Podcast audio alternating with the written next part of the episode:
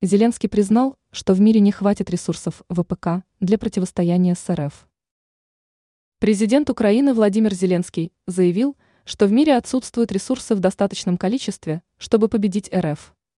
Он считает, что мир не обладает большим количеством ресурсов ВПК, достаточным для Украины, чтобы выдержать войну с ВС России.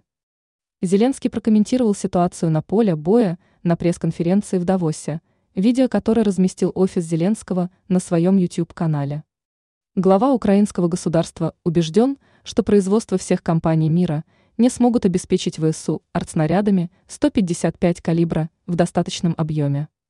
Зеленский сказал, что нехватка артиллерии на передовой чревата тем, что ВСУ не сможет отбивать атаки российских ракет. Большое количество убитых и раненых людей, кризис для всей Европы – это лишь малая часть того, что может произойти из-за того, что воскресение Украины будут слабее ВС РФ. Зеленский считает, что у России появится шанс захватить Украину. Ранее Владимир Зеленский отказался раскрыть число погибших солдат ВСУ.